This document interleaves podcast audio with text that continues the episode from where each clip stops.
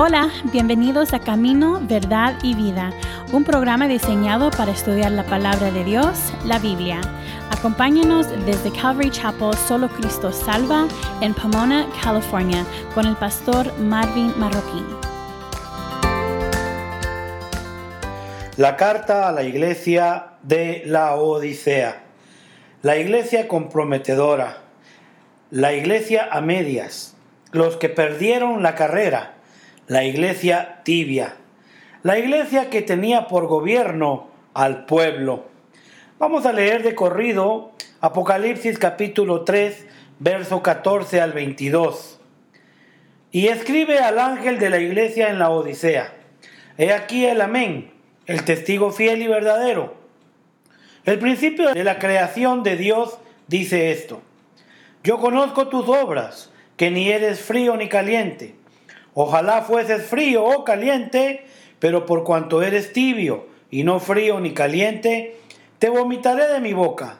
Porque tú dices, yo soy rico y me he enriquecido y de ninguna cosa tengo necesidad. Y no sabes que tú eres un desventurado, miserable, pobre, ciego y desnudo. Por tanto, yo te aconsejo que de mí compres oro refinado en fuego para que seas rico y vestiduras blancas para vestirte, y que no se descubra la vergüenza de tu desnudez, y unge tus ojos con colirio, para que veas. Yo reprendo y castigo a todos los que amo. Sé pues celoso y arrepiéntete. He aquí, yo estoy a la puerta y llamo. Si alguno oye mi voz y abre la puerta, entraré a él y cenaré con él y él conmigo. Al que venciere, le daré que se siente conmigo en mi trono, así como yo he vencido y me he sentado con mi Padre en su trono. El que tiene oído, oiga lo que el Espíritu dice a las iglesias. Vamos a hablar de cinco cosas que resaltan acerca de la iglesia tibia. Primero resalta su carácter la manera como Jesús se describe a ellos, su condición, una recomendación y por último la recompensa. Empecemos una vez más verso a verso, en el verso 14, en la parte A, hablando del carácter de la ciudad de la Odisea. Dice la escritura, y escribe al ángel de la iglesia en la Odisea. La Odisea era una ciudad importante, una ciudad rica, con una población significante de judíos. Esta era un centro para la adoración a César y también la adoración al dios de la sanidad, Asclepios. Había un templo famoso para Asclepios en la Odisea, con una escuela de medicina muy famosa conectada con el templo. Y después de que un terremoto devastara la región en el año 60 después de Cristo, la Odisea se rehusó a la ayuda imperial para reconstruir la ciudad. Confiaron exitosamente en sus propios recursos. La Odisea era muy rica como para aceptar ayuda de cualquiera. Tácito, el historiador romano, nos dice estas palabras. La Odisea se levantó de las ruinas por la fuerza de sus propios recursos y sin la ayuda de nosotros. La Odisea también era un centro de comercio notable y algunos de sus bienes eran exportados por todo el mundo. Se notaba de manera frecuente que la Odisea se enorgullecía de sí misma en tres áreas. Su riqueza financiera, su industria textil extensa y un ungüento para los ojos. El nombre La Odisea significa gobierno del pueblo. Y esta iglesia representa bien a la iglesia dirigida por la mayoría en lugar de ser dirigida por Dios. Su nombre la designa como la iglesia de gobierno mafioso, La iglesia democrática, en donde todo oscila y es decidido por opinión pública, clamor y por voto. Uno de sus problemas era el pobre suministro de agua. La iglesia de la Odisea es mencionada por Pablo de una manera no muy favorable en el libro de Colosenses, capítulo 2, verso 1, y Colosenses 4, verso 16. En la parte B del verso 14, Jesús se describe a sí mismo a la iglesia de la Odisea. Y dice la escritura, he aquí el amén, el testigo fiel y verdadero, el principio de la creación de Dios, dice esto. Comienza diciendo el versículo, he aquí el amén, dice esto. Jesús es el amén, el así sea. El amén garantiza la confirmación, la certeza de todo lo que dice. En 2 de Corintios 1:20 dice Pablo, porque todas las promesas de Dios son en el sí y en el amén. Jesús se describe a Juan como el testigo fiel, también como lo hizo en Apocalipsis capítulo 1 verso 5. Y Jesús es la personificación y la afirmación de la verdad de Dios. Jesús es el testigo fiel y verdadero. Y eso es un contraste a los de la Odisea, quienes se les mostrará que no eran fieles ni tampoco eran verdaderos. Jesús es el principio de la creación de Dios. Este versículo no enseña que Jesús fue el primer ser creado, sino que Él es el gobernante, la fuente, el origen de toda la creación. Tiene la idea del primero en prominencia más que el primero en secuencia. En el verso 15 al 16 Jesús va a hablar de su condición, lo que Jesús conoce sobre la Odisea. Y les dice en el verso 15, yo conozco tus obras, que ni eres frío ni caliente. Ojalá fueses frío o caliente, pero por cuanto eres tibio y no frío ni caliente, te vomitaré de mi boca. Aquí el Señor les dice que ni eres frío ni caliente. Y esta ilustración de tibiez inmediatamente golpearía a los cristianos de la Odisea, porque el agua que ellos bebían cada día era un agua tibia.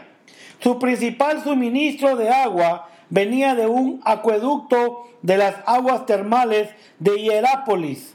Y debido a que las aguas venían de aguas termales, esta agua llegaba tibia a la Odisea, la cual no era apetecible. Y Jesús les dice, de la misma manera que ustedes beben el agua disgustadamente tibia, ustedes son tibios, no fríos ni calientes. Y en este sentido espiritual, la tibieza es una ilustración de indiferencia y de compromiso. Intenta jugar en el medio, muy caliente para ser frío y muy frío para ser caliente. Y al intentar ser ambas cosas, esto termina en nada. Excepto en escuchar las palabras de Jesús cuando les dice, te vomitaré de mi boca. Con esto Jesús quiere decir que los cristianos están fríos, pero calentados por una trampa de religiosidad. Y no ha habido una maldición más grande sobre la tierra que una religión vacía. No hay un alma más difícil de alcanzar que aquella que piensa que tiene lo suficiente de Jesús y al mismo tiempo no lo tiene. La iglesia de la Odisea ejemplifica a una religión vacía. Juan concluyó en su tercera carta, en el verso 11, diciendo que no imitemos lo malo, sino lo bueno, y que el que hace lo bueno es de Dios, pero el que hace lo malo no ha visto a Dios. Y miren cómo les dice Jesús aquí a los de la Odisea, cuando les dice, ojalá fueses frío o caliente. Y lo que Jesús quiere cambiar en nosotros, más que todo, es el juego engañoso de estar en términos medios, tratando de agradar al mundo y a Jesús al mismo tiempo. Ojalá fueses frío o caliente. También apunta a otros aspectos de la tibieza como una ilustración inútil. El agua caliente sana, el agua fría refresca, pero el agua tibia no tiene ninguno de los dos usos. Así que el cristiano tibio tiene lo suficiente de Jesús como para satisfacer el deseo de la religión, pero no lo suficiente para la vida eterna. ¿Se recuerdan del ladrón en la cruz? Cuando vimos la crucifixión de Jesús. El ladrón en la cruz era frío hacia Jesús y vio claramente su necesidad. El apóstol Juan era caliente hacia Jesús y disfrutaba su relación íntima de amor con Jesús. Judas era tibio, siguiendo a Jesús lo suficiente para ser considerado un discípulo, pero no dio su corazón a Jesús por entero. En el fondo, no hay nadie más miserable que aquel cristiano tibio. Los que oran y son tibios se burlan de Dios. Oh, mis hermanos y hermanas, es un insulto para Dios cuando venimos a Él con oraciones tibias. La vida tibia lleva a las personas a alejarse de Jesús. Y ahora tú que eres tibio, ¿qué es lo que ven los mundanos en ti? Ellos ven a un hombre que dice que va al cielo, pero él está viajando a la velocidad de un caracol. No podemos decir que la tibieza es la tendencia natural de nuestra naturaleza caída. El Señor, por ser tibios, les dice, te vomitaré de mi boca. La iglesia tibia, la iglesia neutral, la iglesia transigente, acomodadora, esa iglesia es repulsiva para el Señor. Y qué cosa tan terrible es ser expulsados de la boca de Jesús. En el verso 17 vamos a obtener una recomendación, lo que Jesús tiene en contra de la Odisea. Y les dice, porque tú dices, yo soy rico y me he enriquecido y de ninguna cosa tengo necesidad. Y no sabes que tú eres un desventurado, miserable, pobre, ciego y desnudo. Fíjese bien lo que Jesús está diciendo acá. Porque tú dices, yo soy rico y me he enriquecido y de ninguna cosa tengo necesidad. Vemos que la iglesia de la Odisea tenía falta de pobreza espiritual. Ellos miraban a su condición espiritual y decían, soy rico. Ellos miraban de nuevo y decían, he enriquecido. Y ellos miraban por tercera ocasión su pobreza espiritual y decían, de ninguna cosa tengo necesidad. Qué tremendo, hermanos. El contraste con la iglesia de Esmirna, que Jesús mira a los cristianos de Esmirna y les dice, ustedes son mis ganadores, se merecen un trofeo. Y les dice el Señor, ustedes en Esmirna son ricos. Y Jesús prometió una corona especial, la corona de la vida. Y los campeones de Jesús recibirán la corona de la vida. En el libro de Santiago capítulo 1, verso 12, Santiago nos habla de la corona de la vida para el que soporta la tentación, es decir, la corona del vencedor por haber vencido las pruebas en la vida. Y la Odisea era una iglesia rica, pero pobre. Y es mejor ser una iglesia pobre, pero rica, que una iglesia rica, pero pobre. El contraste entre la pobreza material y la riqueza espiritual de los cristianos en Esmirna nos recuerda de que no hay nada espiritual en cuanto a ser rico, aunque también no hay nada espiritual en ser pobre. Las riquezas materiales son un obstáculo para el reino de Dios, un obstáculo el cual algunos no logran vencer. No hay nada de malo con tener dinero. El problema es que el dinero nos tenga a nosotros. Y esta iglesia de la Odisea se consideraba rica, tenían dinero, al mismo tiempo era una iglesia pobre. En el libro de los Hechos de los Apóstoles, en el capítulo 3, Hechos nos narra la curación del hombre cojo en el templo La Hermosa. Tal vez el templo La Hermosa tenía altar de oro, pero tal vez no tenían el poder del Espíritu de Dios. Y en los días de gloria del renacimiento papal, un hombre caminó con el Papa y se maravilló en el esplendor y la riqueza del Vaticano. Y el Papa le dijo al hombre, ya no tenemos por qué decir lo que Pedro le dijo al hombre cojo en el templo La Hermosa, no tengo plata ni oro. Pero el hombre le vio a la cara al Papa y le respondió, qué bueno, señor Papa, pero también ustedes en el Vaticano no le pueden decir a ese cojo, levántate y anda, como lo dijo Pedro.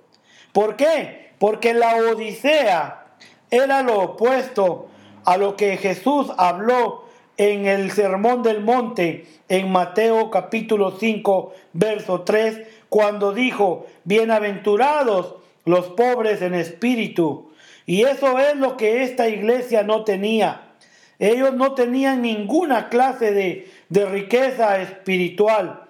Ellos sentían que no necesitaban nada. Y la pérdida de un sentido de necesidad espiritual es como un adormecimiento que asedia a un hombre que se congela.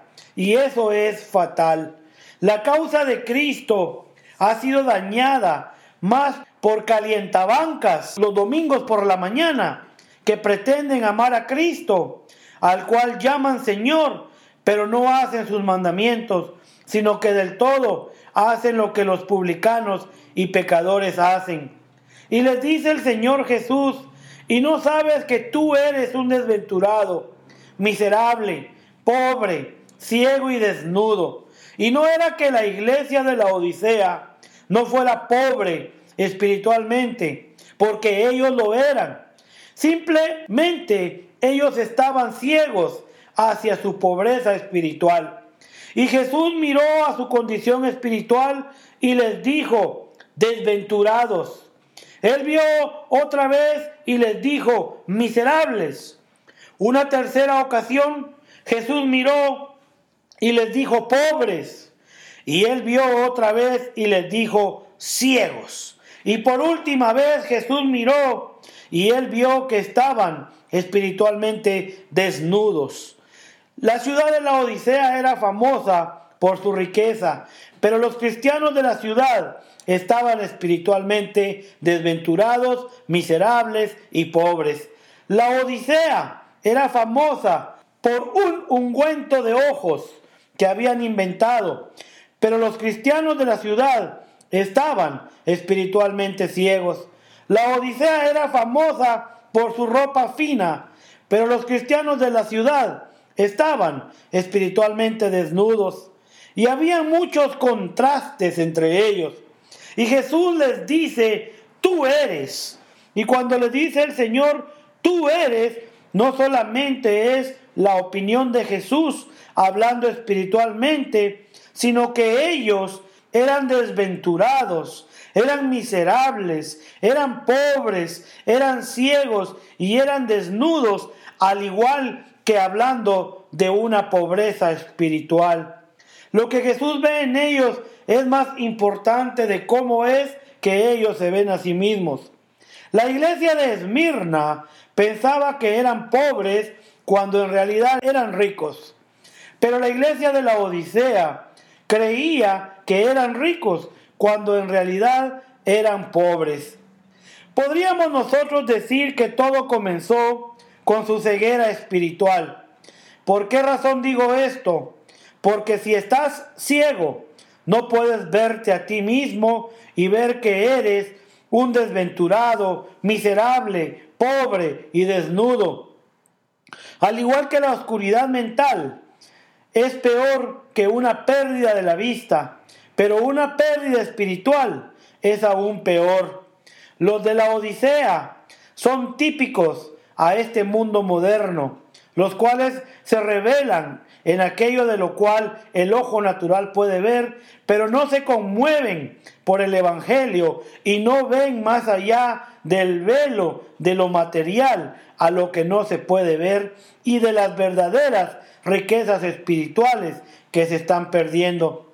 En el verso 18 al 20 vemos lo que Jesús quiere que haga la iglesia de la Odisea. Y les dice, por tanto yo te aconsejo que de mí compres oro refinado en fuego, para que seas rico, y vestiduras blancas para vestirte, y que no se descubra la vergüenza de tu desnudez, y unge tus ojos con colirio, para que veas.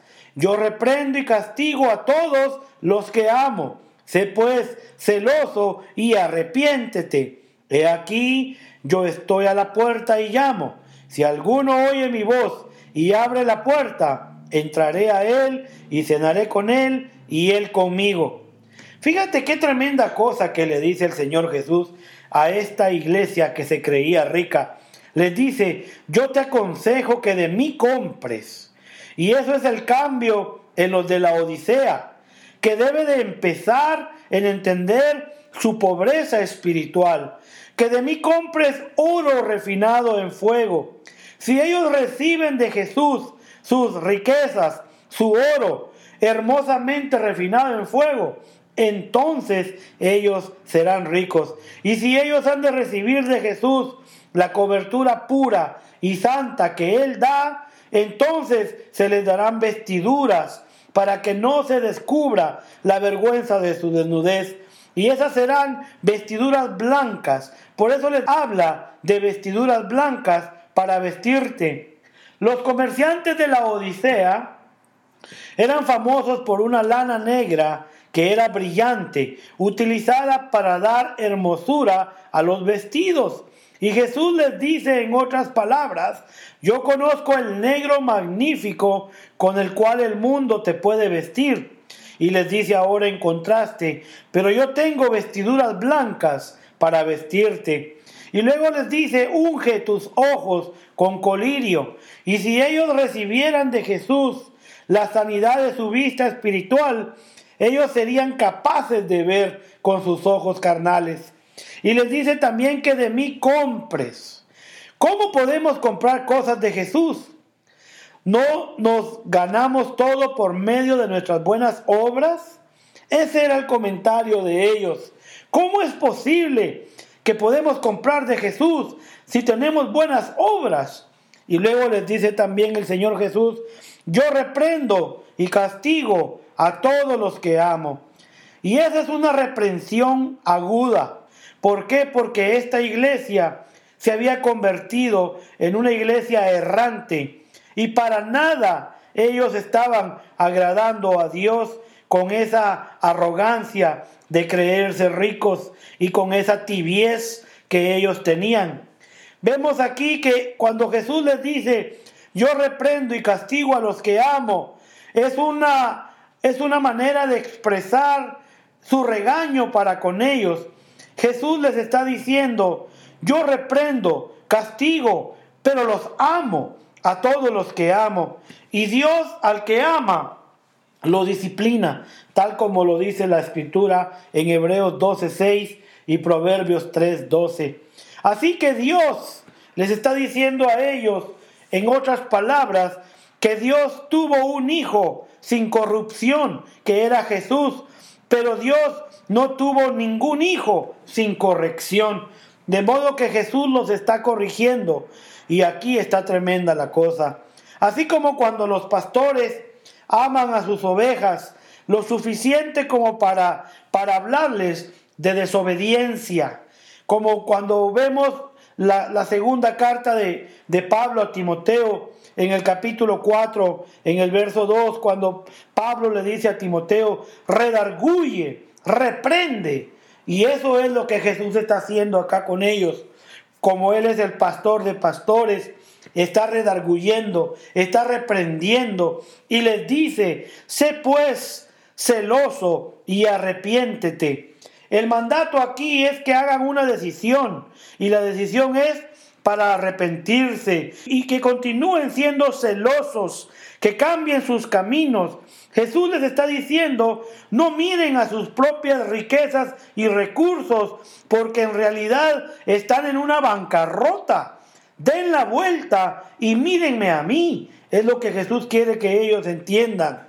Y necesitamos hacer que nuestra vida el día de hoy sirva a Jesús. No solamente que sea un hobby o una actividad ocasional. Y aquí también les dice el Señor Jesús, he aquí, yo estoy a la puerta y llamo. Fíjate qué tremenda cosa que Jesús le da a esta iglesia tibia una gran invitación. Y eso es que Él toca a la puerta, pidiendo poder pasar para venir y cenar con ellos en el sentido de compartir calor, intimidad y un tiempo agradable. Y esto solo sucede mientras nosotros y esta iglesia, la Odisea, responde a su llamado. Pero la promesa es hecha para todos igual, porque Él dice, si alguno oye mi voz, y la idea de Jesús a la puerta aplica para el pecador y para el santo de la misma manera. Jesús quiere entrar con nosotros y cenar con nosotros en el sentido de tener una relación profunda, una relación íntima. Y Él dice, yo estoy a la puerta. Tristemente, Jesús está parado afuera, tocando para poder entrar. Qué increíble que a Cristo Jesús lo dejaron afuera de su propia iglesia. La iglesia de Filadelfia, la iglesia de la puerta abierta, se convierte en la iglesia que cerró la puerta a Jesús. Porque aquí Jesús no es el centro. La verdad es de que el Señor les tiene que decir, yo estoy a la puerta y llamo. Si alguno oye mi voz y abre la puerta, qué tremenda declaración. ¿Por qué? Porque está expresando que Jesús está tratando con esta iglesia. Está tratando de que lo hagan a Él el centro de la iglesia, que lo permitan a Él entrar. A veces yo me pregunto, ¿por qué Jesús está fuera de la puerta? ¿Por qué toca? ¿Por qué espera hasta que alguien abra la puerta? ¿No tiene él todo el derecho de derrumbar la puerta o entrar por su propia cuenta? Fíjense bien, el soberano, a tener que humillarse, a tener que tocar para que le abran. Y eso es increíble, hermanos, que a Cristo Jesús lo dejemos afuera de la iglesia. Cuánta misericordia de parte de Él continuar pidiendo la entrada. El ocupante debe de abrir la puerta Debemos de arrepentirnos de nuestro orgullo y dejar que el Señor entre, porque Cristo Jesús está esperando que abramos la puerta para Él entrar. Y Él dice, si tú abres la puerta, dice Él, entraré a Él. Qué tremenda cosa, ¿no? Y luego dice, y cenaré con Él. Dos cosas. Qué tremenda cosa, hermanos. Y ahora en el verso 21 les da una promesa de una recompensa. Y dice, al que venciere, le daré que se siente conmigo en mi trono, así como yo he vencido y me he sentado con mi Padre en su trono. Esta promesa de la recompensa es al que venciere. Y esa promesa de Jesús es para los vencedores, aún para los de la Odisea. Y muestra que no debemos de ser cristianos que se comprometen y que son tibios. Porque si lo somos el día de hoy, podemos cambiar y convertirnos en un vencedor por medio de Jesús. Dice el Señor Jesús al que venciere, le daré que se siente conmigo en mi trono. Qué tremenda cosa, porque esta iglesia de la Odisea Es la peor de las siete iglesias. Y sin embargo, es la promesa más eminente de todas las promesas hechas por Jesús, mostrando que el peor se puede arrepentir, conquistando finalmente y obteniendo aún un lugar más alto de gloria. Significa que si esta iglesia se arrepiente, Jesús le dará que se siente con él en su trono. Jesús ha conquistado, hermanos, y se ha sentado con el Padre en el trono del Padre. Y aquel que conquista por medio de Cristo se sentará con Cristo sobre su trono. Pero el trono de Cristo y el trono del Padre es el mismo. Ese mismo trono es donde Él te va a permitir que tú te sientes si tú te arrepientes. Ahora en el verso 22 les da una exhortación general para aquellos que oigan. Y les dice, el que tiene oído, oiga lo que el Espíritu dice a las iglesias. Esta exhortación, una vez más, viene para el que tenga oído. Y pocos se quieren identificar a sí mismos con la iglesia de la Odisea. Y debemos de entender que el Señor Jesús quiere que nosotros cambiemos. ¿Por qué razón? Porque eso agrada a Dios. Y ahora necesitamos oír lo que el Espíritu dice a las iglesias en el sentido plural y no solamente a una iglesia. Una vez más el apóstol Juan nos habla en sus cartas en Primera de Juan capítulo 1 verso 9 al 10 nos dice que si confesamos nuestros pecados. Él es fiel y justo para perdonar nuestros pecados y limpiarnos de toda maldad. Y si decimos que no hemos pecado, le hacemos a Él mentiroso y su palabra no está en nosotros. También la primera carta de Juan, capítulo 2, verso 1 al 2, nos dice, hijitos míos, estas cosas os he escrito para que no pequéis. Y si alguno hubiere pecado, Abogado tenemos para con el Padre, a Jesucristo el justo. Y Él es la propiciación por nuestros pecados y no solamente por los nuestros, sino también por los de todo el mundo. Así es de que aquí dice la escritura que el que tiene oído, oiga lo que el Espíritu dice a las iglesias. Y si el Espíritu Santo te mostró que eres tibio, ¿Qué es lo que tienes que hacer? Arrepiéntete, confiésalo a Él y comienza a caminar en una manera agradable a Dios. Porque si sigues siendo tibio, el Señor te va a vomitar de su boca. Y la verdad es que tenemos que cambiar de dirección. Arrepentimiento significa cambiar de dirección. Pecado significa que fallamos al blanco. Y si fallaste al blanco, cambia de dirección y vuelve a Cristo Jesús. Que el Señor te bendiga. Gracias por escuchar el programa de hoy. Sigue a Calvary Chapel Solo Cristo Salva en Facebook, Instagram, YouTube o visita nuestra página de web www.ccsolocristosalva.org.